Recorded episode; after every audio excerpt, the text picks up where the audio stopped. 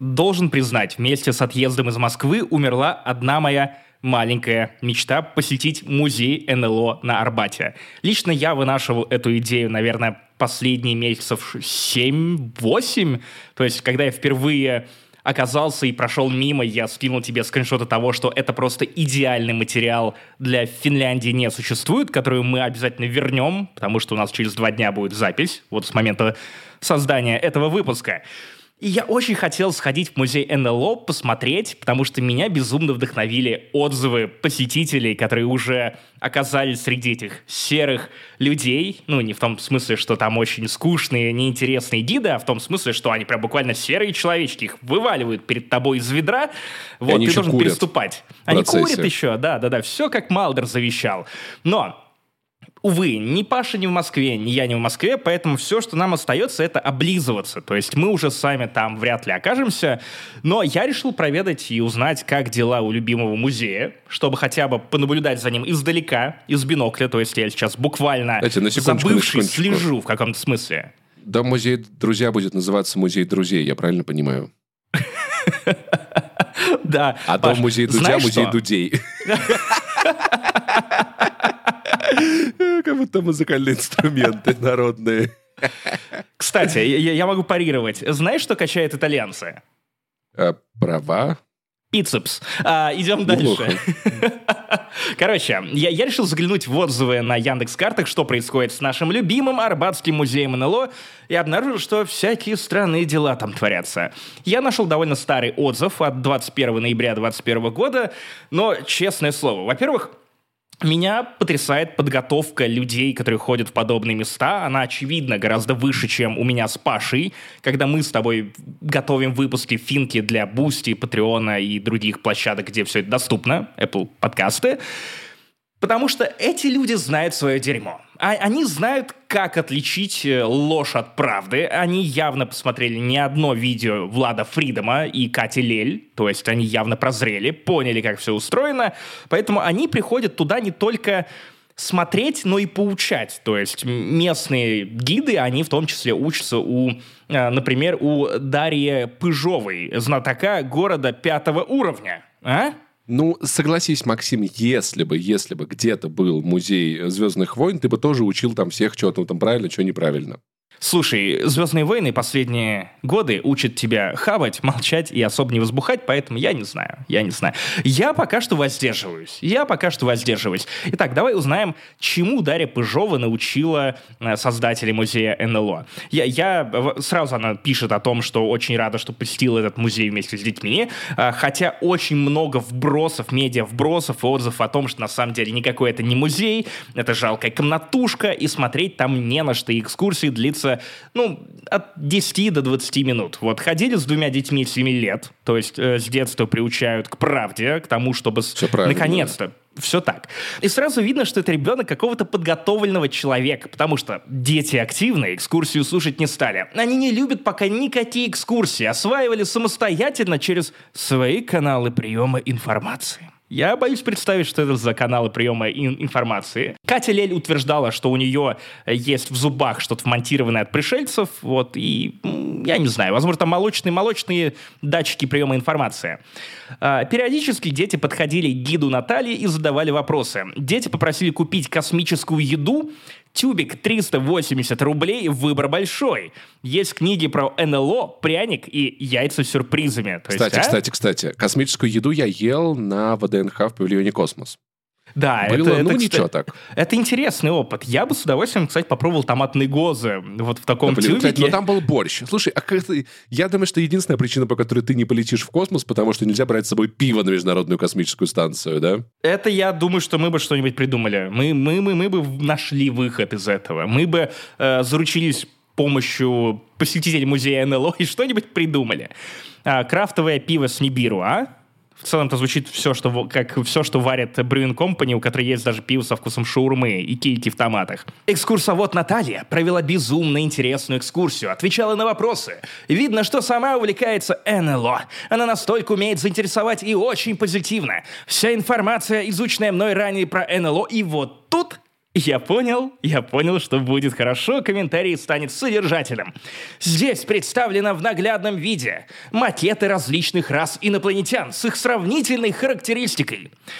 Вау, дальше сейчас это тот, тот самый быстрый парт Эминема в э, треке Рэп Гад. Серые, рептилоиды, инсектоиды, богомолы, иштымский карлик, подводные, грибные, серые плюс люди, гуманоиды плюс рыбы, еще несколько раз, их родина, рост, вес, наличие пола, дружественный или нет и так далее. Еще несколько раз, и еще раз, и еще много-много раз. Вот такой вот отзыв я мог поставить о музее НЛО. Сколько гендеров у инопланетян? Это важный вопрос. А, на информационных стендах представлены в текстовом и фотоформатах основные события и доказательства, связанные с НЛО. Наталья подробно рассказывала про Розуэлл, круги на полях, Кыштым и аналогичные случаи в Чили, послания и так далее. Интересуюсь данной темой давно, но тут можно углубить знания. Паш, тебе захотелось углубить свои знания и раскрыть тайну Кыштыма и аналогичного случая в Чили? Да, да, да. Я совершенно знаю, что... Я, я кстати, подробно знаю случай в Чили. Там никто не опознал НЛО, потому что все были на Чили. Вот, Нет, и... там никто не, не, не опознал э, НЛО, потому что в Чили это лето... Блин, это другая песня, ладно, черт с ним, давайте, давайте. Я все запорол. позор. Слушай, на самом деле, я не понимаю, эти люди знают так много, зачем ходить в музей, когда ты и так знаешь много? Мне кажется, люди могли бы открывать свой музей, потому что... Наталья отвечает на твой вопрос в дальнейшем. По дороге домой я продолжала анализировать полученную информацию. Например, для меня стало открытием то, что инсектоиды очень маленькие. Экскурсовод также рассказала истории, которые рассказывали интересные посетители данного музея. В этот музей ходят много людей в теме. В том числе у них и... своя тема. Слушай, я представляю, как Наталья, Наталья сходила сходила в музей матрешки и такая, я не знала, что люди состоят из людей внутри. Возможно, внутри меня живет Наталья, Наталья поменьше и вообще маленькая Наталья жесть. Интересно, как их достать. На самом деле, на самом деле, э, тут сам, самый панчлайн и мякотка этого комментария в том, что все это происходило еще во времена ковида, по крайней мере, когда о ковиде помнили. И э, дальше идет э, какой-то clash, адский clash, battle royale конспирологии, потому что конспирология столкнулась с здравым смыслом. То есть дальше идут минусы. Минусы. Не проверяют QR-коды, как в государственных музеях.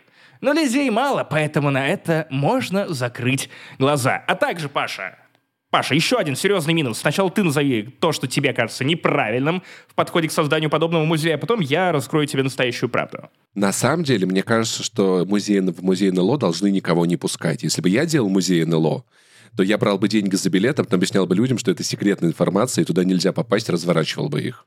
И брал бы деньги все равно. Да. Но на самом деле ты как нордик-геймер должен был почувствовать то, чего не хватало этому музею, а именно не представлены нордические пришельцы, нордики. Хотя это главная раса, влияющая на землян наравне с рептилоидами. Слушайте, мне кажется, что всяким, э, значит, это млечным, богомолом и прочим им обидно, что как будто бы есть самая главная раса. То есть, подожди, то есть хочешь сказать, у пришельцев тоже есть эта тема, что как будто бы есть более главные конечно, пришельцы, конечно. менее главные. Те, кто ближе к центру, они там покруче, да, вот инсектоиды, они там живут уже где-то на окраинах, там, не-не-не, это, это не очень здорово. Но, кстати, самое смешное, что Наталья, которая писала этот отзыв, которая, ну, видимо, так или иначе думает о том, что можно пойти на контакт с пришельцами, сама на контакт не пошла, потому что, ну, отзыв заканчивается фразой «не очень располагающий сотрудник, мужчина по телефону». Почему-то после общения с ним идти в музей не очень хотелось. Там, если что, есть фотографии, вы не должны ходить в этот музей, потому что все вам показывают на фотографиях. Нет, там просто мужик этот, он такой, да не ходите сюда, вы что-то не музей, какая-то фигня. Нордические пришельцы не представлены. Я предлагаю, предлагаю, предлагаю флешмоб. Инсектоиды слишком маленькие, они в реальной жизни гораздо больше. Итак, ребят, у вас есть э, мобильные телефоны, компьютеры, какие-то устройства, которыми вы взаимодействуете с миром. Мы все открываем на картах э, музей НЛО и пишем в отзывы, что, что здравствуйте, я очень оскорблен этим музеем, потому что я нордический пришелец, а мы там совсем не представлены. Мы, между прочим, главные пришельцы наравне с рептилоидами. И мы хотели бы лучшей репрезентации нас в этом музее. И второй тип комментария, что здравствуйте. И привет представитель... от подкаста не занесли, который ведут два чужих.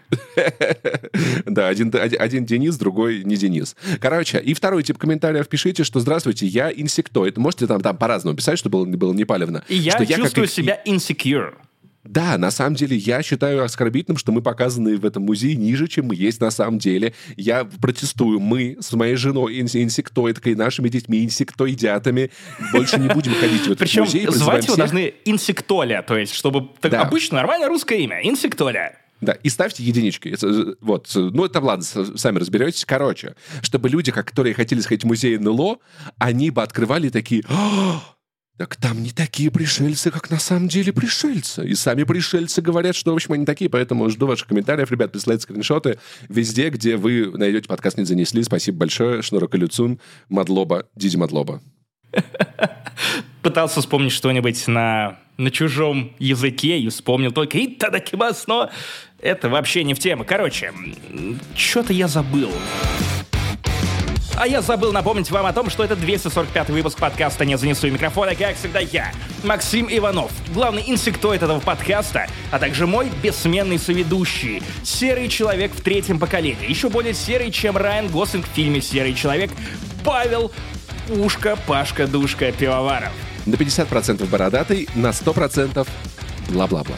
Тун-тун-тун-тун-тун. Истина где-то рядом, только в подкасте вам расскажут, что это. Итак, у нас в этот раз снова есть э, рубрика «Блиц». Мы обсудим несколько очень важных новостей. Кто откуда ушел, кто куда пришел. Никаких инсектоидов. Я расскажу про сериал «Периферийные устройства», который начался на Амазоне. Пока вышло три серии, я посмотрел две. Там есть Хлоя Грейс Морец, чуваки с винтовками и виртуальная реальность. Э, Вам может понравиться, может не понравиться. Там решите сами, посмотрите. Ты посмотрел сериал, Максим? Вот ты вот сразу, видно, не посмотрел. Что? я Что? посмотрел Что? другой сериал. И ты знаешь, что это значит? Ты знаешь, что я посмотрел приквел сверхъестественного, и ты знаешь, что я не просто так связки разминаю, Паш. Я не просто так начинаю голосить с самого начала этого выпуска. Ты знаешь, что... Это... Это... приквел сериала «Сверхъестественное». Как будто Максиму мало было сверхъестественного в этом подкасте уже. И я процитирую буквально шатауты Максима. Я посмотрел приквел «Сверхъестественного» и выцарапал себе глаза. Что на самом деле? Я могу наблюдать, что глаза Максима в порядке. Значит, он напиздел в одном. Значит, он напиздел в другом. Он не смотрел приквел «Сверхъестественного». Тема закрыта. Расследование завершено. И в конце будет тизер разогрева подкаста, который давно не появлялся на ваших экранах. Если вдруг вы не знали, что это такое, что можно слушать на нашем бусте в Apple подкастах на Патреоне, то, то дадим вам послушать небольшой кусочек того, за что люди обычно платят по 3 доллара, потом пишут нам, что нам разогрев нравится больше, чем под подкаст не занесли. Ну, что с этим поделать?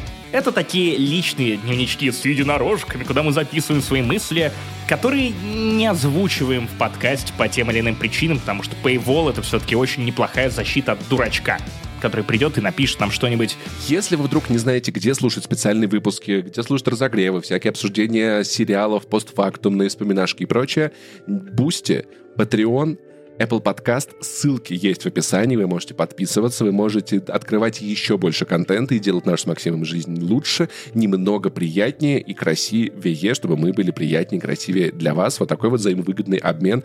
Спасибо большое всем, кто поддерживает нас на этих площадках. Аминь, брат. Это, а также многое другое в 245-м выпуске подкаста не занесли. Ну что, погнали. Carry on. В смысле, просто погнали. И мы начинаем нашу рубрику «Блиц», которой давненько не было в этом подкасте. Если что, мы коротко обсуждаем новости, на которые нам не наплевать, даем комментарии, даем аналитику, но в основном разгоняем по мотивам новостной повестки, которая в играх нас немножечко меньше угнетает. Но э, давай начнем сразу про угнетение, потому что Генри Кавилл наконец-то показал свою истинную ведьмачью сущность. За что ведьмаков сильнее всего критиковали? Что в играх, что в книгах, что в сериале. За то, что ради звонкой монеты они готовы бросить что угодно, и вот только тогда они начнут спасать простых крестьян с мотыгой в жопе от призраков, чудовищ, гарпий и прочих демонических существ из Твиттера.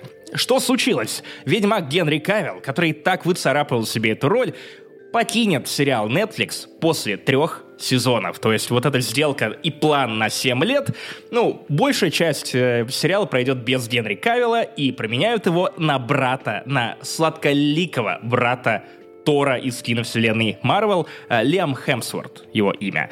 Паша, что, что у тебя вызвало это предательство Генри Кавилла, который последние годы усердно зарабатывал, ну, репутацию главного гей... нордик-геймера? Вот есть нордические пришельцы, он нордик-геймер, буквально, в профиль, просто не отличить от того мема, значит, играет по 4 дня в Total War Warhammer, э, красит минки, херачит Вов, э, знает наизусть Вичера, и вот теперь устраивает такое кидалово для того, чтобы сниматься э, в фильмах киновселенной DC зарабатывать много денег, и у Гай Ричи где-то мелькнуть вот в его Ну, что ты следующем говоришь, фильме. как будто бы он мало денег зарабатывал бы, в, э, снимаясь в Netflix. Я думаю, поменьше. Я думаю, поменьше. Я не понимаю причины этого исхода, и я не очень понимаю, это будет тоже Ведьмак Геральт, просто теперь другой актер, и как будто бы просто поменяется, или это будет другая история про другого Ведьмака, потому что это было бы еще неплохим. Я хочу посмотреть на то, как это получится по итогам трех сезонов.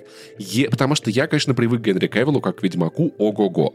Он очень сильно отличался от того Ведьмака каноничного для нас, который мы видели в видеоиграх, потому что там он скорее был, знаешь, такой... Ну, то есть... А, как бы тебе сказать, я могу представить Генри Кэв, Ведьмака Генри Кевилла, снимающимся на календаре вот канадских пожарных. А Ведьмака из третьей части я не могу представить, понимаешь? И гаечный ключ в их руках выглядит по-другому. То есть Генри Кевилл, он, с- он с этим ключом будет что-то чинить, красоваться, а Ведьмак э, из видеоигры, он такой, дай мне 9 на 12. Он такой уже все-таки дед скорее. Скажем так, да, то есть есть э, Геральт Гаражный, который такой, реально батя такой, знаешь, постоянно чинит Жигули знаками, что-то все ломается и ломается. И есть э, чувак, который просто позирует рядом с э, Жигулями, пока его обливают пеной и фотографируют на альбом э, Men's Health. А, московская отсылочка сейчас будет к прошлой жизни. Один Геральт ходит в гараж чинить «Жигуль», другой Геральт ходит в гараж э, смотреть на выставки и кушать. А книжный Окей. Геральт идет, покупает э, гараж клюквенный по скидке в пятерочке и просто нахуяривается, пока его вилами не заколят. Скорее всего. Короче, поэтому я к Эвелу привык. Он мне нравился. То есть это такой супер-пупер обновленный, значит, ультра прокачанный, такой э, упакованный Геральт. Вот, и мне на самом деле, мне нравилось, я жду третий сезон, я хочу смотреть на, на Геральта с ним. Если его просто принять одного актера на другого, это будет так тупо. Это будет так тупо. Если история Геральта будет как бы закончена, это тоже будет тупо. Но если это будет другой Ведьмак, может быть, будет и неплохо. Я не знаю. Ну, понимаешь? Хемсворт вроде как играет Геральта. Судя по пресс-релизу. И это, это такой своп шило на мыло. С другой стороны, я, я, опять же, очень плохо знаю Лема Хемсворта как, э, постоянно хочу сказать, Нисона. Э, Хотя он, кстати, было бы смешно. Вот если бы они Генри Кавилла поменяли на Лиама Нисона, это был бы Ведьмак, который просто не использует мечей вообще, он просто во всех стреляет и у кого-то... по- Цири похищают. Ты, ты знаешь, что Ведьмак Да, Геральт в исполнении Лиама тебя. Нисона будет делать? Да, я да, найду да. тебя, зараза. Такой, да-да-да. Кстати, вот, вот- вот- вот. Лям Нисон больше похож на Геральта из третьей части. Я не знаю, я, я не могу теперь думать нормально ничего про Ляма Нисона, потому что я постоянно вспоминаю про этот тред из Твиттера, где просто фотки Ляма Нисона, который фоткается с фанатами и прудит в штаны. Это, я понимаю, что это болезнь, но это затмевает его фильмы.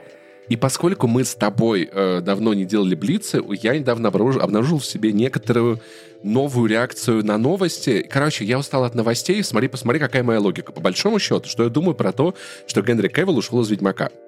В данный момент мне похуй. Когда выйдет сезон без Генри Кевилла, я посмотрю и пойму, нравится мне это или нет. Ты, кстати, возможно, возможно, успеешь э, испытать нечто похожее гораздо раньше, чем ты думаешь, потому что вроде 25 где-то в конце декабря выходит первый сериал по Ведьмаку без Ведьмака, то есть, опять же, хитрый Netflix готовит нас заранее с главной звездой «Все везде и сразу» в главной роли, Мишель Ео.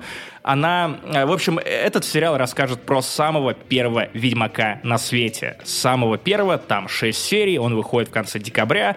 А, И как раз тизер, по-моему, этого сериала показывали в конце последней серии второго сезона основного Ведьмака. И мне прям любопытно на это глянуть, в целом, насколько им нужен Кавил, и- или, или им просто хватит этого мира. Потому что аниме по Ведьмаку, анимационный фильм по Ведьмаку мне, если честно, зашел, хотя я знаю, что его тоже критикуют.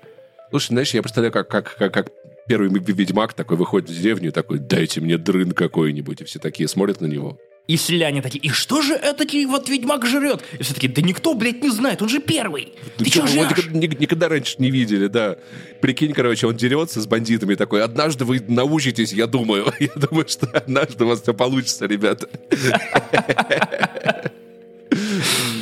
Ух, а, я на самом деле на- только на прошлой неделе добил второй сезон Ведьмака, потому что у меня кончился Дом Дракона. Опять же, вы знаете, что делать. Промокод не занесли на Амедиатеке. Если еще не посмотрели и хотите. А, я еще не досмотрел «Властелин колец. Кольца власти», и я решил добить свой старый гештальт и добить Геральта. Вот. И в итоге я добил, и вторая половина сезона даже показалась мне не отвратительной. Первая я, Ты- если ты честно, понимаешь, не что сейчас в комментариях начнется? А меня ты начнут понимаешь? хвалить. Меня, э, кстати, мы уже открыли ящик Пандоры после того, как ты по итогам сезона похваль... посмел похвалить первый сезон «Колец власти». В комментариях просто обмазываться можно на ютубе к прошлому выпуску, где «Павел Пивоваров, да как ты смеешь? Галадриэль? Это не Галадриэль, это Галочка. Да как вы можете хвалить? Кто вам занес?» Да это не Галадриэль, это Гала- ты- ты- Галапивас. Ну что вы такое Максим, ты же боевой дварф! Дварфам даже колец не оставили! Ты должен лично найти каждого создателя! Почему ты в Блядь. превращаешься или в это, в мистера Фримена? Я, а, потому что я не знаю, я вижу такие комментарии, я всегда читаю их вот таким вот голосом. То есть у меня в голове это звучит вот как-то так. То есть человек, а, у которого трясутся руки, играет бровь, и он такой пишет это такой, типа, сейчас я прижму Павла Пивоварова за то, Ну что ему вот, понравился ладно, этот давай. сериал. Тебе понравился И- второй сезон Ведьмака, который нельзя, чтобы нравился людям в Нет, интернете, как нет, я мне понял. дико не понравилась первая половина второго сезона, вторая половина мне просто... Мне было норм. Ну, то есть вот последние две серии, они даже были ничего. А ты, по-моему, вторую даже хвалил. Да, да, да, да. Мне было кайфно, я смотрел с большим интересом, ну, то есть, по-моему, там, это, там, был, там была движка с этим, с домом, где был вот этот вот мужик, который похитил Цири, типа, и вот, и мистический Так, дом. там мы, да, мы слушаем пересказ сезон. второго сезона по Я пытаюсь вспомнить, Паши. ну, то есть, да, и там, и там, а потом он монстра убил, вот, было неплохо. Мне нравится. Мне Хорошо. красиво, ну, типа, что, монстры, мир, кайфно, вот.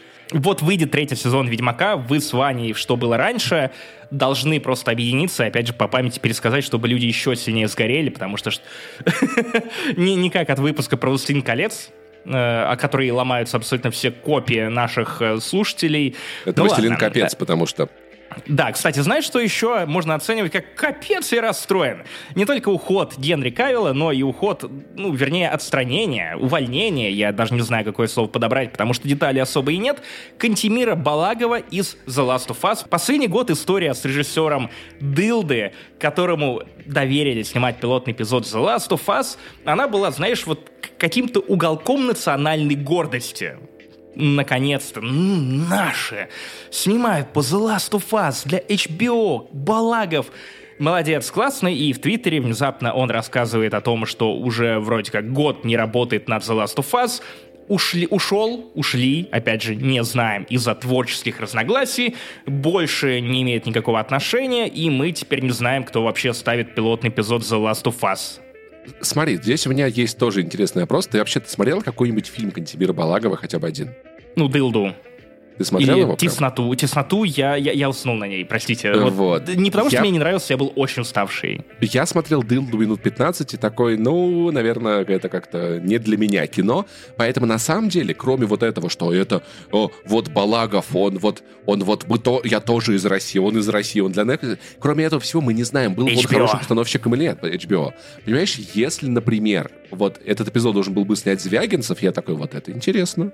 Если бы это снимал Быков, согласись, Дж- Джоэль это в целом персонаж. э, персонаж Нет, э, не соглашусь, Паш. Быкова. Не соглашусь, потому что Балагов — это молодой российский режиссер, который фанат э, The Last of Us, и мне интересно посмотреть на то, как он бы через призму своей драматической чуйки, которая у него очевидно есть, и как он бы пропустил через себя Ты вот эту понимаешь, историю. на самом деле это не то же самое, потому что ты видел а- а- Аладдина Гая Ричи. Ну, типа, это фильм Гая Ричи, я не уверен. И на самом деле, если бы это был авторский проект Кантемира Балагова, где он сам выбрал бы сценариста, сам там назначил продюсера или что-то в этом роде, скорее всего, ну, то есть, на самом деле, в таких коммерческих проектах режиссеры чаще всего это люди, которые выполняют более техническую задачу. Да, но в то же время это HBO, которые позволяют тебе больше свободы, чем на других каналах. Но вопрос тоже, как, как, когда это ансамблевый вот этот проект, где один режиссер снимает одно, другой, другое, это немножечко как бы...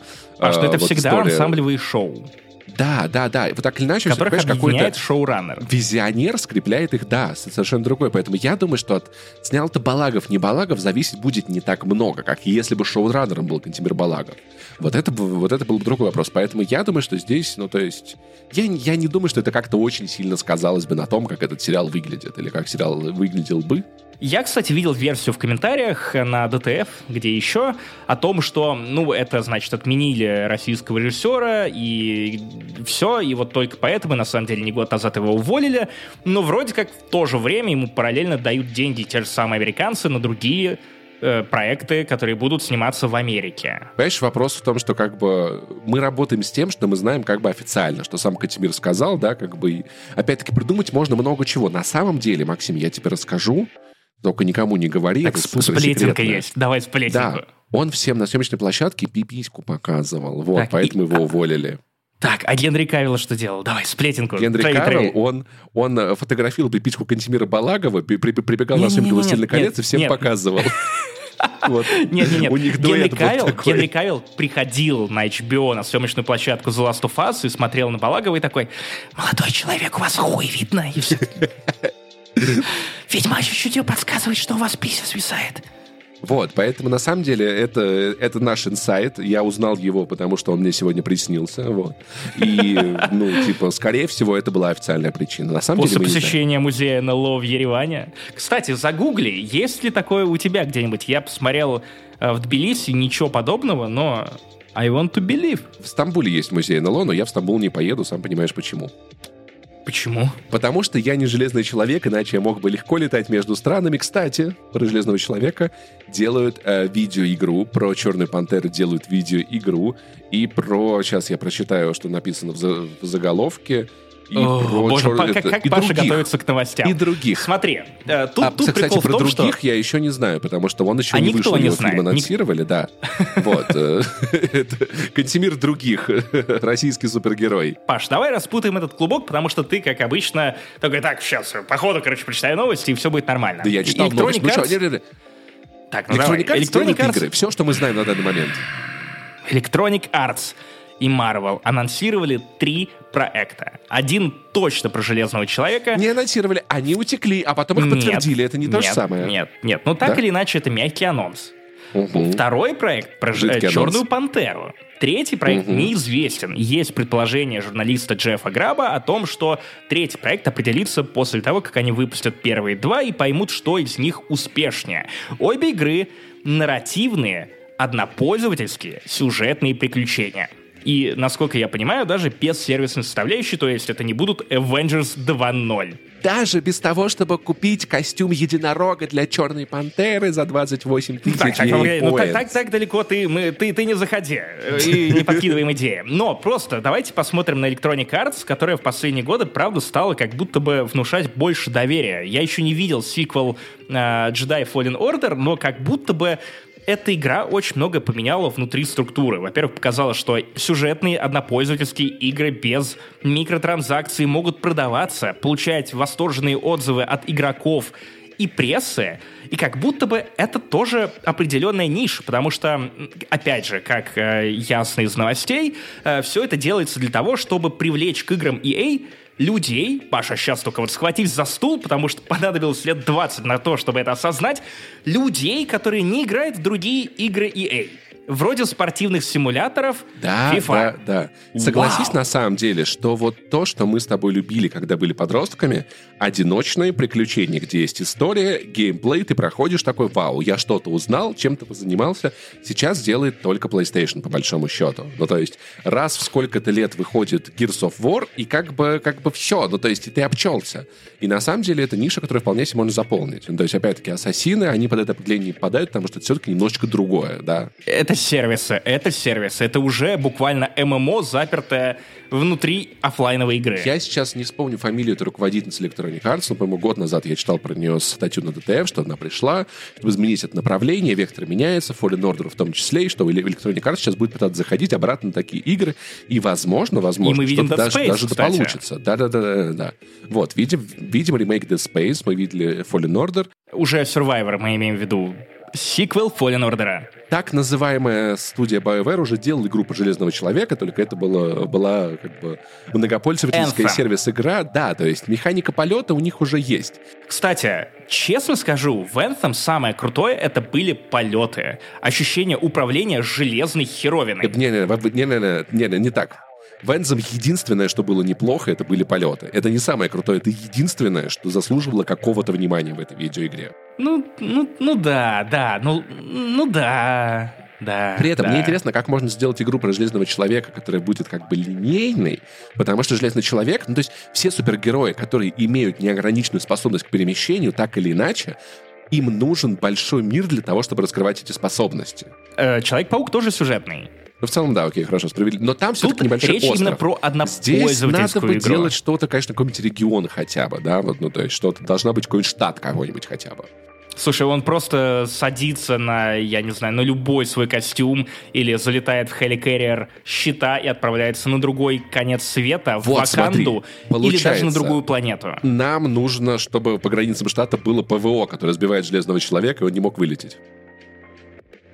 Вот, специальное такое ПВО. Соединенные Штаты, Клей оно, ПВА. оно есть, я знаю, да, да. Который да. Паша, Вот. которым Паша себя окружает, чтобы генерировать эти шутки. ПВА — это противовоздушная оборона, если кто-то не знал, да.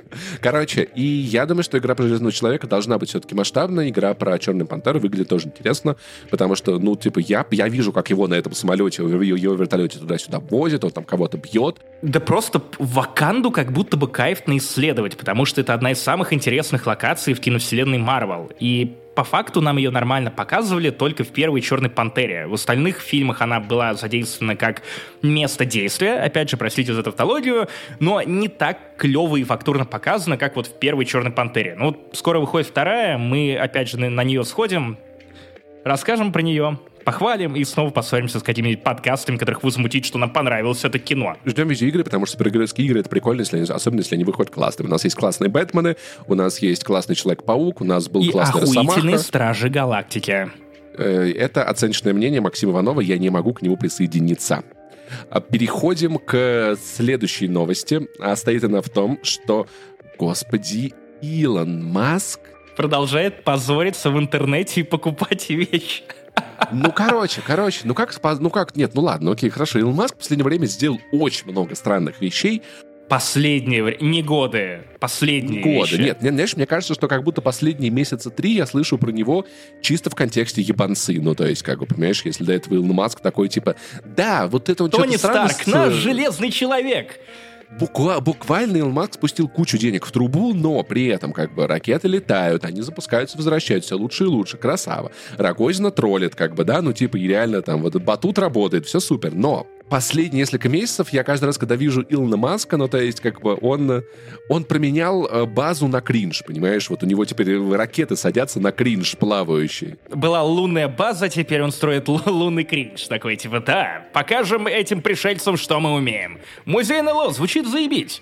История с Твиттером сначала, сначала выглядела классно, чтобы вы понимали мое отношение к Твиттеру. Я считаю Твиттер, по крайней мере, в, э, русскоязычном сегменте интернета, самой главной соцсетью, яд- ядром соцсети. Она не самая большая, она не самая массовая. Но она самая токсичная, самая охуенно тейковая, она самая гнетущая при этом. Это не потому, что платформа такая, а потому что мы с тобой такие, Максим. И потому что люди Не, такие, я так или туда иначе. таких да. вещей не пишу, потому что я бы не хотел их читать. Я не пишу то, что я не хотел бы Так или читать. иначе, окей, хорошо, это все пишут люди. И как бы они просто есть. Короче, прикол в том, что Твиттер, это, знаете, это как горное озеро, откуда, из которого вытекает много рек с приколами, которые текут в паблике, в Телеграме, Ну, в мемы паблике, заебись, в, да, в ВК, да. да. все такое. Ну, то есть. Твиттерские флешмобы я обожаю. Когда кто-то пишет какой-то кринж, и люди начинают его переписывать один за другим, как бы, цитируя бесконечно, я это очень люблю. То есть много всяких прикольных идей родилось оттуда. Моя любимая, наверное, история за годы, это когда все начали гуглить, какой они диван, если вы не слышали про это движ.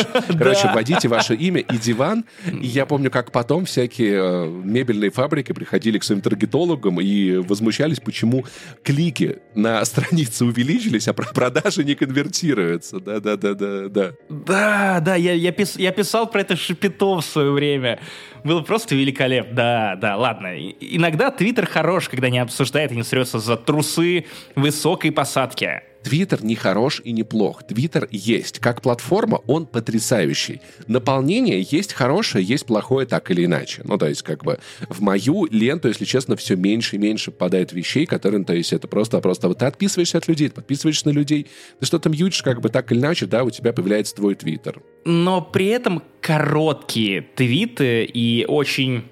Э репортажная функция Твиттера, когда ты просто не фильтруешь, ты пишешь, что видишь, она, конечно, иногда приводит к катастрофам, в том числе репутационным. И вот Илон Маск решил, что недостаточно позорился в последнее время, э, купил, собственно, сам Твиттер, передумав попутно его покупать. Короче, он такой, я куплю Твиттер, сколько стоит? 44 миллиарда долларов. Прикольно. А потом такой, блин, надо как-то заднюю давать. А уже мы все подписали, да. Слушайте, нет, мне нужен список ботов из Твиттера, я должен оценить платформу. Вот, но в итоге, короче, не будем вдаваться во все подробности. Он пытался соскочить, соскочить не получилось. У меня такое ощущение, как будто сейчас он пришел очень злой. Как будто бы Зачем он, он вот... спиздил раковину? Я так и не понял. Я Есть тоже. фотографии, как он пришел в главный офис Твиттера и такой, раковина, теперь моя. У увольняю всех директоров, да? Не, подожди, мне, а мне вот казалось, он с собой ее при... Подожди, мне казалось, он с собой ее принес. Я не мне знаю. казалось, что он откуда... Нет, он, он принес в офис гуглить. раковину он откуда-то, он где-то ее купил в магазине, принес. Возможно, это какой-то символ, который мы пока не можем понять, что типа очистки Твиттера, да, то есть он заменит сливное отверстие на что-то более современное. Он, я нет, не понимаю, он просто, это его личная социальная раковина. Я недавно обнаружил, что не все женщины в курсе, как некоторые мужчины по большой нужде используют раковины. Некоторые, каждый. А кто говорит, что этого не делал, делает Тот умывает руки. чаще. Да-да-да, поэтому нет, каждый пацан в этой жизни хотя бы раз ссал в раковину, давайте будем честны. Часть женщин, я уверен, тоже. Ну а что? Я, ну, я просто ну, я, я пытаюсь думать, как. Ну, табуреточку подставила, сбралась просто из принципа. Да, из но принципа. тогда по ногам же все, или тебе нужен очень мощный напор. Ладно, не, не в этом. Илон Маск.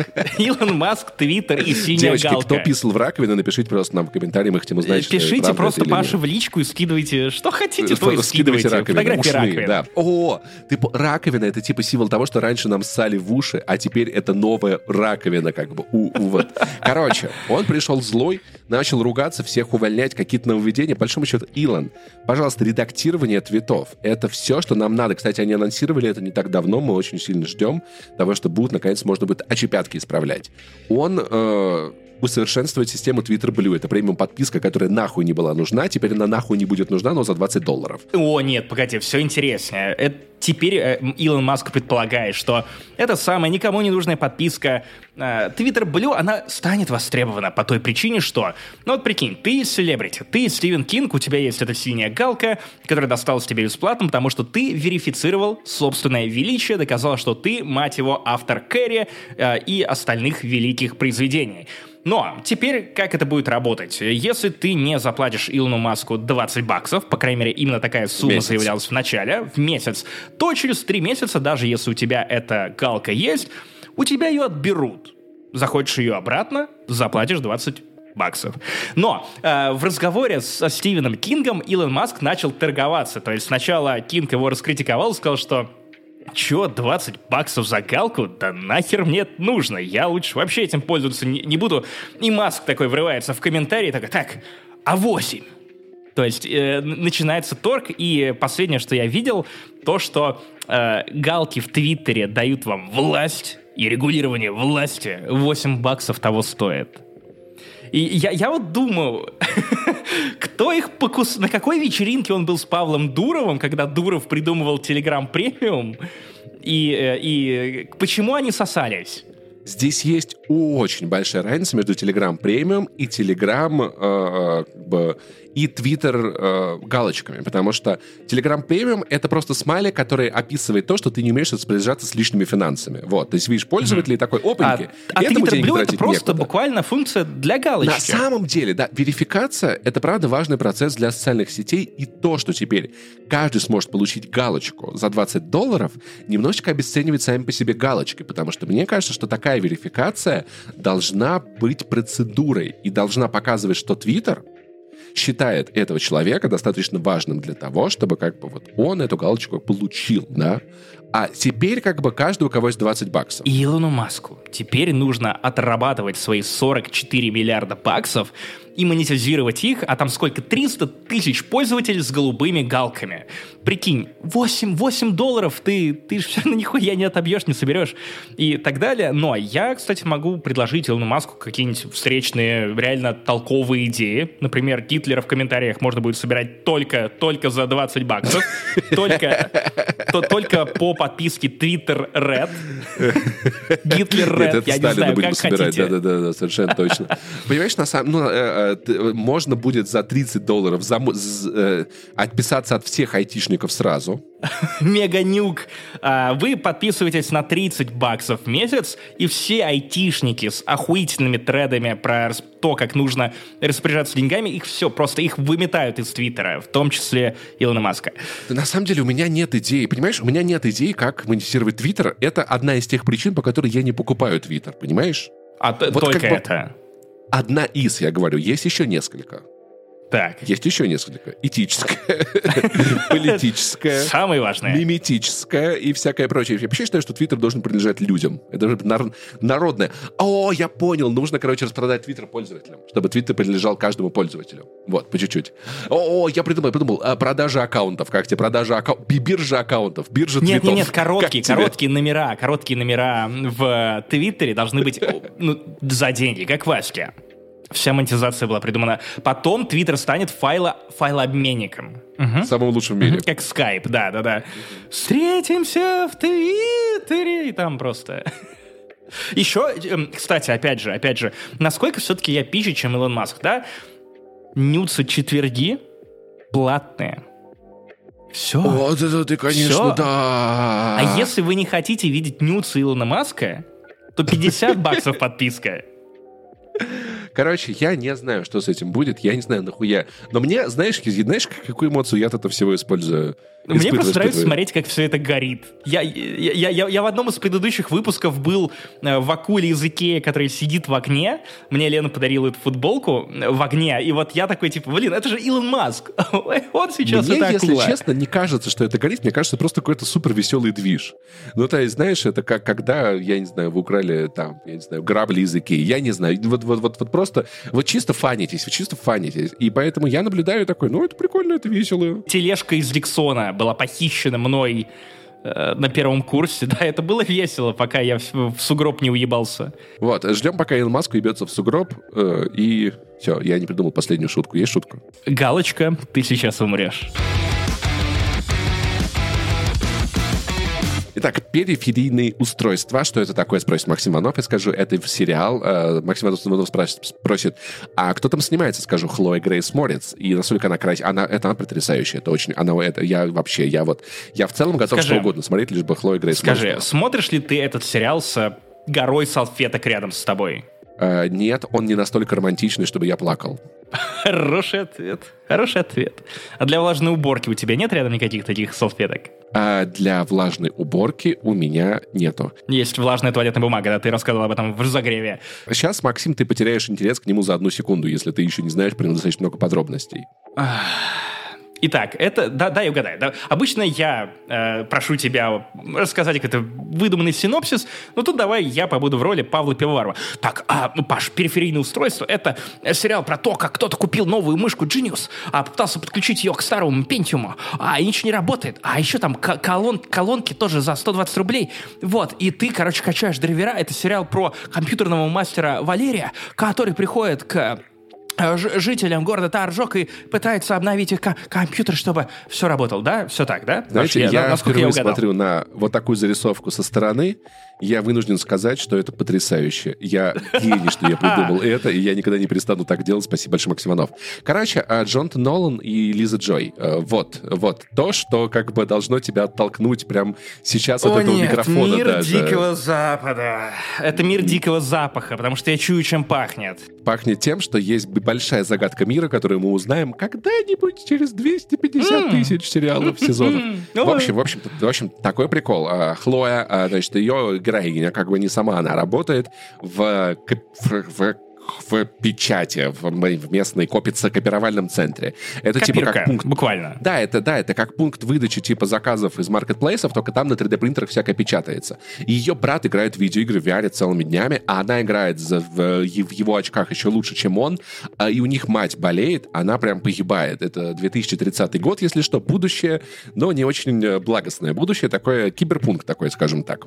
У них там всех дрон, они что-то вжалеют свое тело, но, но брат живет в фургоне, как как бы мать живет в доме, значит, погибает от болезни. Бля, и, вот они вживляют что-то в тело, тело лучше брата вживили в какой-нибудь дом да. нормальный. Да, а у них вот не получается, не получается. Очень сложно, недвижно, недвига растет, пипец, там цены, кошмар. Айтишники из России продолжают ехать по всему миру, да. И вспоминайте творожок из Кусвилла. Да, да, творожок-пророжок, да, э, проторжок. И в итоге э, э, брат подписывается на какую-то супер-пупер экспериментальную программу, где VR-очки, за, за тестирование VR-очков платят дохуя денег. Они, короче, играют в таких очках, там супер-пупер, это просто без проводов всякого такого, графика вообще супер. А тут приходит штука, которую ты на голову надеваешь, как вот это, когда тебе делают, э, господи, электроэнцефалограмма мозга, короче, вот такая вот типа шапочка, и ты погружаешься в супер VR. А поскольку главная героиня, она играет лучше, чем брат, ее как бы и надо тестировать, она появляется в теле брата в Лондоне будущего, ей дают, за... там супер реалистично, она чувствует боль, она чувствует все. Кстати, в этом моменте на самом деле уже начинается фигня, потому что кто будет платить деньги за тестирование супер-пупер разрывной вау VR-игры. Я, типа, это что за бред? Люди готовы покупать кучу недоделанной хуйни, чтобы играть в нее и жаловаться на форумах, как она недоделана, типа, так не работает. Come on, у нас недавно умерла Google Stadia за которые люди платили кровные деньги. Возможно, если бы Google, Google Stadia платила деньги людям, она бы не умерла, на самом деле. Я, может быть, до сих пор играли бы. Короче, их там дают задание, типа, соблазнить одну деваху, потом ее вырубить, потом ее отвезти в специальное место. Вот, она снимает очки и такая, ну вот, прикольно, поиграла, вообще чуть-чуть, конечно, голова кружится, но прикольно. Брат такой, блин, малая. Мы бабки зарабатываем только так, вообще все классно. Это VR-игра, ничего страшного, да, все Пойдем, будет хорошо. Отличная погода в VR, пойдем пивко гасить. Потом Хлоя возвращается появляется в этих очках, и там э, задание вообще какое-то кошмарное, и нападает на нее и квеста, и квестового персонажа, который дает ей это задание, какой-то чувак пытается убить, а потом говорит Хлое, что слушай, я знаю, что ты это не ты, мы тебя вычислим, найдем и убьем. И в этот момент убивает ее, как бы, вот этого виртуального персонажа. Аватара. И в этот момент ты понимаешь, что это на самом-то деле нихуя не аватар, Максим. Она, надевая очки, оказывается в Лондоне 2100 года. Это, это похоже на завязку книги Блейка Крауча. Так, тут, тут ты Тут ты меня на самом деле заинтриговал. Потом, это буквально первые две серии. Это действительно пересказ, но просто понимаете, это, это, это тот момент, где, где нужно все это пересказать, потому что, во-первых, так будет интереснее, во-вторых, правда происходят удивительные прикольные события. Потом за ними в их маленький городок выезжает отряд супер-пупер кибер-убийцев на исчезающих машинах Audi. И нападает на дом, короче, вот этой Погоди. героини ты, ты пересказываешь события. Расскажи мне не сюжет, который я и сам посмотрю, расскажи, чем цепляет этот сериал, чем он необычный, он динамичный, или тебя интригует загадка, или тебе нравится сеттинг. Или... Именно тем, что происходит. Именно тем, что происходит, потому что там показан совершенно удивительный, потрясающий киберпанк. Есть классная сцена, где полицейский обнаруживает потом эти машины, он, он едет по городу и видит стаканчик, который стоит в воздухе. Это как туфля, которая просто стояла в, в ноуп фильме «Ноуп» да, да, туфли, которые да, стоял да, вертикально, да. никто не знает, что это, зачем это было вот добавлено. Что-то, что-то типа того. Мне нравятся персонажи, потому что Хлоя и ее брат, они совершенно очаровательны, у них очень классная химия. Брат, который ветеран войны, у него есть куча мужиков, с которыми они сидят, пьют пиво за гаражами практически, буквально. А потом, когда на, на них нападает отряд супер-пупер убийцев, эти пацаны берут оружие. Почему ты говоришь «убивцев»? Потому что так смешнее. Я подумал, ты перешел на старославянский. Еще там есть э, потрясающий персонаж, опять-таки, э, старый друг этого брата-ветерана, который потерял а, по-моему, обе ноги и руку. Он ездит на супер-пупер прокачанном, короче, электрическом таком трицикле с УЗИ все время на кармане, постоянно всех-всех пугает, шугает. И меня интригует, во-первых, как бы история этого мира, потому что как бы вот, вот это вот переключение совершенно другое время, в какую-то параллельную вселенную или вперед в будущее или в что-то еще, это интересно. Опять-таки, знаешь, вот это вот, э, вот Нолан и Лиза Джой, когда вот они вот перед тобой, как перед котиком, вот этой мышкой дергают, типа, мы расскажем тебе, что это за интересный замес у нас получился когда-нибудь потом. Бокс. Да, и ты бегаешь вот за, за этой штукой. Такой, я вроде почти поймал эту мышечку, но как бы еще не совсем поймал. Я удивлен, что ты все еще не посмотрел сериал «Извне» у которого уже вышел первый сезон. Я рассказывал про него в подкасте от авторов «Остаться в живых», потому что это буквально Нолан стайл. Вот именно Джонатан Нолан стайл. Понимаешь, в чем проблема? Я обожаю мир Дикого Запада. Я его то ненавижу, то обожаю. Сейчас я в той стадии, где я его обожаю. А остаться в живых, у меня хороших воспоминаний о нем вот так вот раз-два и общался. Ну, это же буквально то же самое. Нет, это не то же самое. Есть огромная разница, потому что мир Дикого Запада на самом деле развивается намного более осознанно, чем... Мы, окей, мы узнаем это, когда он закончится. Я скажу тебе, было ли это... Вот, вот, вот отличается он от «Остаться в живых» нет, потому что «Остаться в живых» тоже очень долго шли, достаточно осознанно. Паша, знаешь, о чем я расскажу тебе, когда закончится что-то долгоиграющее? Э, о чем? Скоро «Ходячие мертвецы» заканчиваются.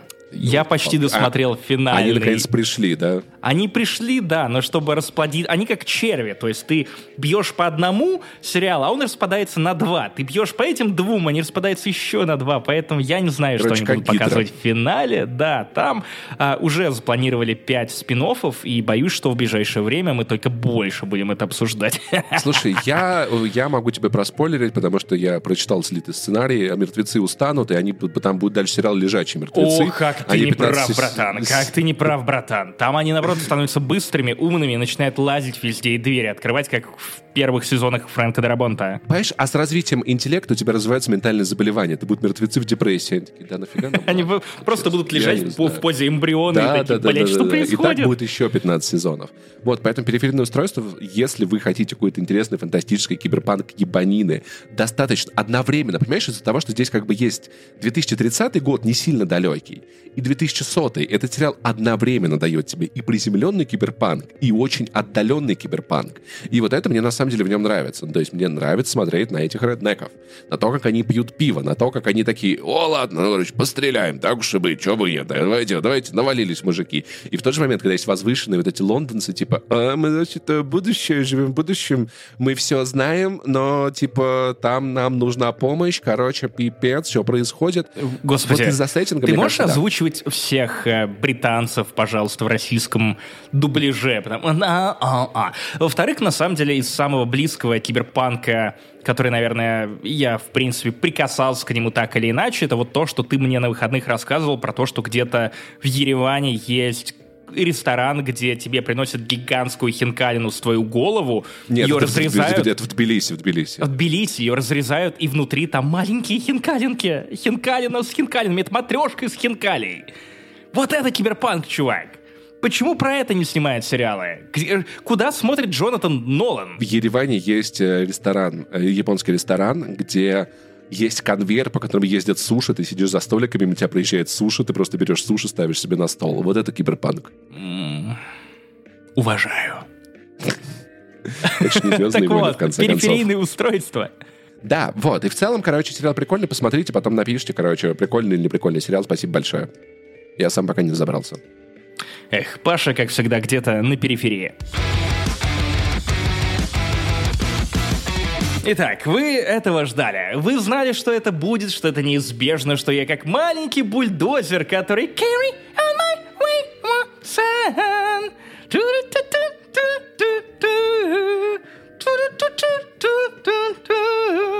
Don't you cry no more. Ты скорее, знаешь, ты, ты не маленький бульдозер, ты скорее группис, знаешь, какой-то группы, которая когда-то была хорошей, потом скатилась, а ты до сих пор ездишь по захолустьям следом за ней, чтобы посетить каждый ее концерт. Верни свои слова назад по поводу сектора газа, это раз. Ты не хочешь вступать в эти рамсы. А, нельзя назвать меня группис, я могу назвать себя просто экспертом по калу. Я, я дегустатор, эксперт по свер... директор по свежести. Вот такая должность была в пятерочке, потому что я прекрасно знаю, какими были последние 10 сезонов сверхъестественного.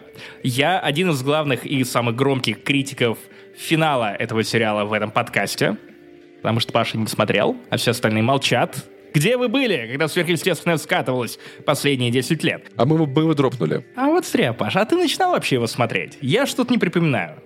Отличишь ли ты Сэма от Дина?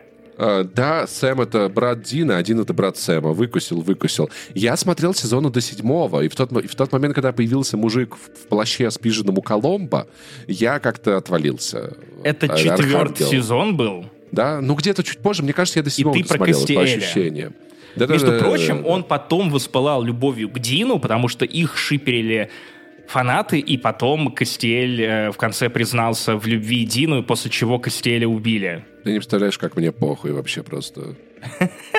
Прикинь, судьба такая у ангелочка. Когда-то я смотрел «Сверхъестественно», это был действительно неплохой сериал. Первые пять сезонов — это великолепный сериал, поэтому э, мне очень больно от сериала «Винчестеры». Это приквел, который запустили спустя два года после финала оригинального сериала, и он рассказывает про историю, вернее, предысторию Джона Винчестера и его будущей жены Мэри, родителей Сэма и Тина. А, это сериал, который, на мой взгляд, спродюсирован для отмыва денег. Вероятно. У меня нет никаких доказательств, разумеется, кто я такой, но это сериал, который был создан, спродюсирован читой Эклзов, то есть, э, ну, Дженсен Эклс играл Солджа Боя в третьем сезоне э, «Пацанов» недавно, а, и он же играл Дина в оригинальном сериале. Он продюсер этого э, шоу Винчестеров. Он подозвал свою жену Даниилу, и вместе они стали исполнительными продюсерами этого сериала и позвали еще какого-то челика, который писал парочку сценариев оригинального шоу. И такие, да, мы не позовем Джарда Подалеки, вот будет наша продюсерская компания культивировать этот сериал, и канал CW, на котором выходило, опять же, предыдущее шоу, такие, да, мы не запустили в производство полноценное ни одного спин по сверхъестественному, но вот в этот мы верим.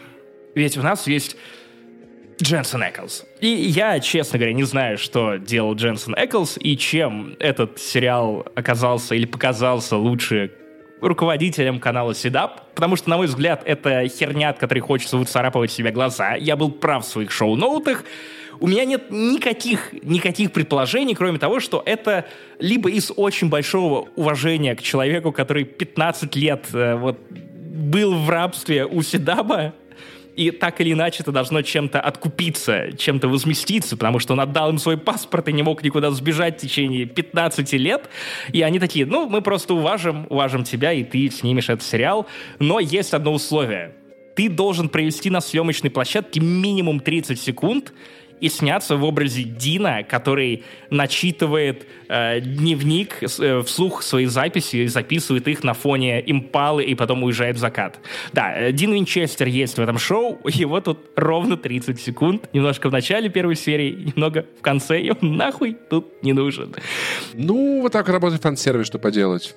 Да, да, да, да. Но почему я вспоминаю первые пять сезонов сверхъестественного? Потому что это великолепный сериал, который был написан и шоуранился одним человеком. Это Эрик Крипке, а, тот самый Эрик Крипке, которого вы теперь хвалите за пацанов. И у Эрика Крипке была арка на пять сезонов. А, он снял, что хотел, и дальше отправился в свободное плавание. И сериал начал просто неумолимо скатываться. Там оставались некоторые герои и актеры, которых ты любишь. Отдельные серии все еще впечатляли, даже в последних сезонах ну, как минимум, своей фриковатостью и кринжовостью, и потому что это тоже неотъемлемая часть сверхъестественного. Но сериал «Винчестеры» — это херня, в которой не за что зацепиться. Это не настолько плохо, чтобы быть чем-то кринжовым и веселым, и это не настолько хорошо или хотя бы средне, чтобы ты мог смотреть это как самостоятельное произведение. Можем ли мы назвать это луз Честеры? О, мы можем назвать это пятикратно переваренный с блев кала. Вот так мы это можем назвать, потому что по факту никакого carry-on тут не звучит. Никакого намека на, хотя бы на капельку величия пилота сверхъестественного, я уже не говорю о дальнейших сериях, тут нет. А, причем, вспомни первые пять сезонов э, Супернатуралов. Они были хороши тем, что а, ну, наши парни, наши ребята, Сэм, Дин, you know, family business, hunting monsters, saving people. Они, они были заняты чем-то относительно приземленным, и ставки каждый сезон повышались. Ты наверняка помнишь, как в первом сезоне они целый эпизод ловили демона на самолете, и это было непросто. Не помню. Я все забыл, если честно. Слушай, давай честно признаемся, что сериал «Сверхъестественное» начался с того, что и у нас есть два персонажа, два по-своему сладеньких мальчика, чтобы девочки смотрели и пищали, потом к ним добавили третьего, и в целом это было про это все это время. Просто Нет, это стало сценариев. про это после шестого сезона. Потому что пер, пер, первое, первое время там было довольно поровну и мужиков, и женщин. Потому что одних цеплял сюжет, других сладенькие мальчики. И сюжет. Каждому по-своему. Другое дело, что Винчестеры зачем-то проебывают шанс понизить планку. Потому что в главной роли герои, которыми даже не руководил бог. Потому что сверхъестественное, опять же, в финальных сезонах рассказал тебе о том, что ну просто богу нравилось следить за приключениями Сэма и Дина, и поэтому им постоянно везло, а сами они какие-то болванчики. Ничего подобного не было сказано про их родителей, но их родители вместо того, чтобы попыхтеть хотя бы во время охоты на демона, просто вот у тебя есть э, Джон Винчестер, только что вернулся из Вьетнама, и э, он ничего не знает о монстрах. Он только что встретил эту Мэри. Он еще не знает, что она станет его женой. И вот они просто берут и заваливают как нехуй демона. И хотя вот он только что ему рассказали, как вообще, что есть какие-то существа, монстры, он такой, да, я все понял, Вьетнам это Вьетнам, тут, в принципе, никаких отличий. Но ты понимаешь, и... нет, это, это, это тонкая метафора того, что война — это самый ужасный из монстров, которые есть на этой планете. И человек, который столкнулся с этим монстром, других уже не боится. В целом мысль глубокая. Я думаю, что создатели сверхъестественного, и особенно сериала «Винчестеры», боятся креативности. И, возможно, они просто заранее оказались в творческом тупике, потому что сверхъестественное показало тебе любые возможные сеттинги. Все ходы, которые могли быть, были быть сделаны в этой вселенной, они уже были сделаны э, в супернатуралах были путешествия во времени. Они воскрешали Гитлера, превращались в Скуби-Ду. Э, они э, гоня... оказывались в чистилище, в роду, в раю, умирали в раю, умирали много раз, в параллельных мирах были даже с э, этими Ктулху и теми боролись. Все уже было, и тут тебе в самом начале показывают, что да, вот есть это сообщество Man of Letters из поздних сезонов натуралов, и вот есть существа из других вселенных, которые хотят прорваться. И, и ты такой, да, блять, можно мне было показать просто вот охоту на монстров, историю любви, но для этого ты должен прописать этих персонажей, чтобы они были такими же увлекательными, как в оригинале. А давай ты просто перестанешь это смотреть. А и, я не кажется... буду это смотреть. Нет, я, я просто, просто про то, что, понимаешь, это как будто бы, знаешь, есть огромный лейтмотив Максима Иванова, который учится отпускать вещи. Он уже отпустил «Звездные войны». Пора, вот, все, пора взять за что-то новое. Нахуй сверхъестественное. Честно скажу, что Винчестеров посмотрел только из чувства обязательства перед э, фанатами У не занесли. нет никаких обязательств перед Но, но нет, погоди, ты, ты не знаешь. Меня, правда, очень много тегали и в Твиттере, и мне в Яме писали, мне скидывали трейлеры, и мне говорили о том, что, блин, уже серия вышла, а ты еще не рассказал, не занесли. Окей, я рассказал. Я пожалел о потраченном времени долг и потраченного уплачен. времени. Жаль. Да, долг уплачен. Я к этому вел. Что, что бы дальше ни происходило уже со вселенной сверхъестественного, этот, э, эта штука Кэрри Он без меня. Все. Я разве что в караоке буду петь эту песню, потому что, ну, ёб твою мать, ну так невозможно. Э, у вас был Дженсен Эклс, отличный актер. У вас был Джаред Падалетти, бревно, но в первых сезонах сносен. Слушай, в конце концов, слушай, подожди, тебе не кажется, что сверхъестественное вполне себе заменяет Притчер? Ну, то есть это Притчер, вот тот сериал, да нет, который как раз-таки можно начать смотреть, потому да что это опять-таки это приземленная я... городско-сельская фэнтези. Ну да, я начинал, мне не понравилось. Там ему Бог звонит по телефону. Мне зашли комиксы, мне не зашел сериал. Я даже думал рассказать как-то про Притчера в подкасте, но, по-моему, так этого и не сделал. Это, это не то же самое. Я смотрел первый сериал, мне было прикольно, а когда вышел второй, мне было так похуй, я не, я, я не продолжил смотреть, просто мне казалось, что тоновые тематически они похожи, да, про сезоны, что тоновые тематически они похожи сверхъестественно. И да, и нет. Ну, в общем, не случилось у меня любви с Притчером, но и любви с э, Винчестерами тем более не случилось. Главные актеры бревна, шутки кринжовые, могли написать нам, мы написали им что-нибудь похуже, но смешнее. Э, монстры просто ужасные, черт подери. Единственное, что меня удивило, если сверхъестественное снимали в Канаде, то Винчестер снимали в Новом Орлеане, и... Да похуй!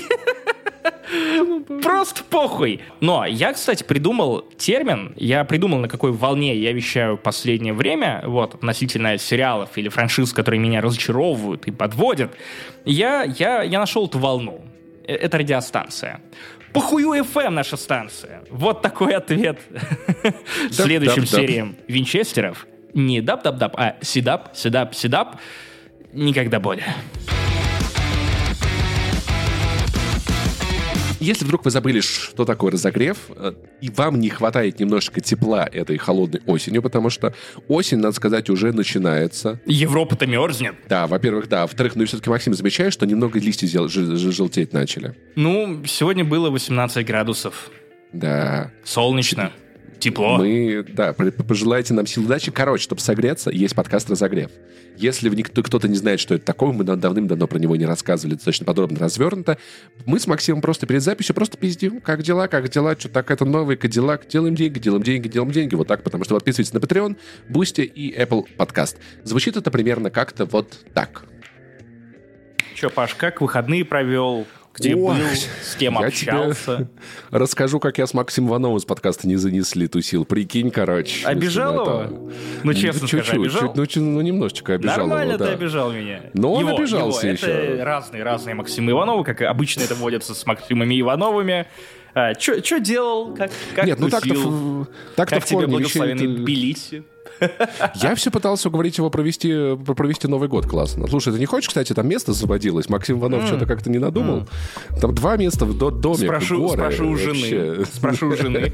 Потом спрошу, спрошу у моего кореша Павла Пивоварова, который приносил мне извинения. Типа, Паш, нормальный движ, как думаешь, где стоит вписываться? Вот в сомнениях что-то. Классный движ, на самом деле, очень совет. Не, ну что, классно. Я съездил в э, Тбилиси, вернулся назад. Это мой любимый, э, один из любимейших видов досуга после поедания самых вкусных в мире хинкали, которые где делаются в городе Ереване. Конечно же, Слушай, гонять а в Тбилиси. Ты, ты можешь как-то обосновать, зачем ты это делаешь? Что именно? Нет, нет, я, я к тому, что ты как-то очень прям э, обра- обрати, обрати внимание, что все это время, что я нахожусь в Тбилиси, я ни разу не да.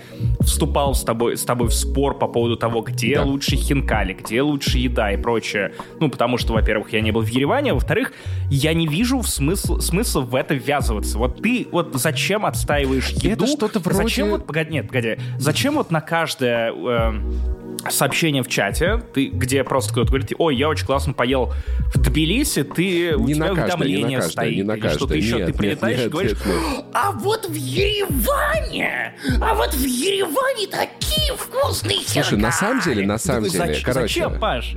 ты вкатился в эту тусовку недавно, и на самом деле, э, особенно как человек, который пожил и там, и тут, я постоянно сталкиваюсь с этим вопросом, потому что многие люди э, пытаются Но выбрать, но многие люди сомневаются месяц в своем тебе выборе. даже никто его не задает, ты просто как бот Потому приходишь... что это стало мемом. Не, Максим, ты знаешь, это уже стало мемом. Это стало мемом уже очень давно. Потому что в тот момент, когда я выбирал между Тбилиси и Ереваном, по, понятное дело, я был очень разрываемый со всех сторон. Да? Жив ли хоть Еревана... один человек в этом чате, кто помнит этот мем? Потому что сейчас ты Да, это Ёж, это Зоя. Очень... И все. Это там ну, это Ёж, это Зоя, это Саша, это еще много кто. Вот, и на самом деле, в целом, то есть регулярно эти разговоры так или иначе тут появляются, что а вот Тбилиси, понимаете, Тбилиси у нас вот такое. И, конечно же, мне обидно за Ереван, который как бы в, в целом в тусовке тбилисских э, принято как бы смотреть на него свысока, хотя на самом деле это два совершенно потрясающих города. То есть, если говорить честно... Я такого, если кстати, говорить честно, если говорить честно, без каких-то мемов, то на самом деле это два потрясающих города. Очень разных, очень разных, но оба так или иначе потрясающих. Но на самом деле в какой-то момент просто это было очень важным вопросом, то есть когда я в итоге выбрал Ереван, ну то есть я много раз люди такие, Паш, почему Ереван? Паш, почему? Почему Ереван? При том, что когда я собрался в Тбилиси, мне все говорили то, что все, ты останешься в Тбилиси. Ты не приедешь. Ты не приедешь, нет, нет, ты не останешься, ты не то-то, ты не то-то. Вот, это просто вот такой вот, вот, вот, вот такой в итоге мем. Вот, Погоди, в Тбили, что... в смысле, в Ереване тебе говорили, что ты не вернешься? Да, да, да, да. То есть ребята из Еревана, это когда я рассказывал, какие у меня планы... А, слушай, на самом деле, понимаешь, как бы опять-таки, если бы говорить про армян, то я напомню, что это очень диаспорная нация, и большая часть армян живет вне Армении. И на самом деле для армян, как я понимаю, а, жить где-то не там, где ты родился, это совершенно нормальный ход вещей. Он естественный, и это более чем норма, вот. И поэтому многие из местных моих знакомых армян, они как бы собираются переехать куда-то, куда-то, в том числе Тбилиси, да, то есть Тбилиси для них, то, ну, вот, тоже вот отличный вариант для переезда. Вот, и поэтому многие такие, не-не-не, все, ты останешься в Тбилиси, мы знаем, да, то-то, там все, там такое, там, там всякое, вот, поэтому и как бы в, в этом чате, про который мы говорим, есть некий перекос Тбилиси в инфополе, понимаешь, что меня в целом тоже как бы такой, ну, немного обидно, немножечко обидно. Немного а, обидно. то есть ты пытаешься вот. за, за счет повторения мантры, манты про Хинкали... Нет, а... я просто жду утвердить на самом деле, э, свой выбор для себя или, еди- или в чем прикол? Единственный, нет, единственный, кто в это все еще не верит, это Ёж, вот, и я просто жду, пока Ёж приедет, поедет с Хинкали, все поймет. Вот. На самом ну, деле, мясо, есть правда, еще супер пережаренное в Тбилиси очень часто. Вот, вот. Я, мне как повезло так, что я еще в феврале нарвался на очень вкусный шашлык, но э, с тех пор я как будто бы ничего вкуснее в плане именно вот какого-то жареного мяса и не ел. Слушай, Тушеная? моя самая... Да, пожалуйста. Самая любимая штука в грузинской кухне. Знаешь, вот, а, а, вот одно, чем мне жутко не хватает, это хинкали с картофелем. Потому что здесь их почему-то нет вообще. То есть просто Но ноль. в Ереване э, хинкали с э, сыром и бульоном одновременно. То есть э, тбилисские, они без бульона, но с сыром, и это немного странно, потому что тогда это вареник. Еще на самом деле, еще на самом деле, очень, если говорить вот так вот про мясо, то, ну, опять-таки, понимаешь, с другой стороны, это, я понимаю эту глупость этого спора, потому что это спор о вкусах. У нас нету никакого хинкала да, метра, я, я скорее, который как бы... Я, я наверное, даже триггерюсь э, внутренне не на то, что... Э, ты пытаешься спорить о вкусах или что-то в этом духе, я скорее триггерюсь на то, что как, как будто бы это не наш с тобой конфликт и не наш с тобой спор, чтобы занимать в нем стороны. Ну, в этом плане, если вот. говорить с точки зрения как бы... Нет, понятное дело, что есть, кон... есть конфликт, кто, кто первым начал делать вино между, между Арменией и Грузией, да, как бы я... Мы в него не лезем. Ну, и для меня это скорее выглядит как такое Слушай, это просто весело. Если честно, это просто весело. Давай становимся это, на это, это, окей, это просто ответ. фаново. Ну, то есть, да, мы как бы типа такие, вот, а вот, а вот там хинкали, а вот тут то-то, а вот здесь вино, а там это, то-то, то-то, то-то, то Вот просто, хотя вот удивительно, что вот на этих Может выходных... быть, просто как... в моем случае я не чувствую какой-то принадлежности к этому месту, и мне Возможно, не да. без разницы, Ереван или Тбилиси. Я, я не успел прощупать ни то, ни другое. Разница, на самом деле, большая, она есть. Ну, то есть, я надеюсь, что ты однажды доедешь до Еревана, мы, мы тут походим, ты посмотришь на прекрасный город, поймешь, что на самом деле они, правда, разные. Ну, то есть они оба классные, но они сильно, достаточно сильно отличаются, так или иначе. Да, да так или иначе, наш разогрев будет в про это. Это не про разницу, это именно про ощущение ну, Давай вспомним, давай вспомним всегда... идентичности. Но это эти ощущения идентичности у меня, как бы, понятное дело, нет, потому что, как бы, я не армянин. Ощущение принадлежности у меня, как бы, нет, потому что я не армянин. А ощущение дома у меня есть. Ну, то есть это вот то, что я испытываю, когда пересекаю границу с Грузией. Это то, что происходит, когда улыбчивые пограничники на мое Бариги Шер улыбаются, говорят мне Бариги Шер. Вот. Ощущение дома у меня здесь есть. И знаешь, я еще смотрел на эти, в ТикТоке был, есть до сих пор, это, если честно, немного бесячий тренд, э, где типа home, э, э, home, where is home? И там вот эта песня Home is place where I belong. И там люди показывают всякие горы красивые, всякое такое. И я смотрел на такие тиктоки с Ереваном, и я такой, да, я понимаю, ну, наверное, да. Но типа, это не моя родина совершенно точно, я могу назвать это место домом в данный момент. Ну, то есть, потому что вот у меня, вот я ловлю этот вайп от этого места. Ну, то есть, у меня есть ощущение возвращения. Это очень важное ощущение, которое всегда, когда я переезжал, когда я менял города, вот как ты ощущаешь его, когда отрываешься от этого места, на какое-то время, там, пара дней, может быть, неделя. И ощущение возвращения, вот оно как бы делает ощущение дома для меня. Вот поэтому я, вот Армению я уже могу назвать домом, на самом деле, да. Вот.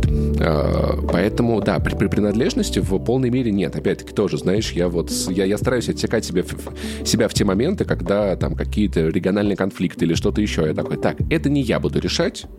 Вот э, чье вот то-то или это. Окей, это, это не мое, вот, я просто...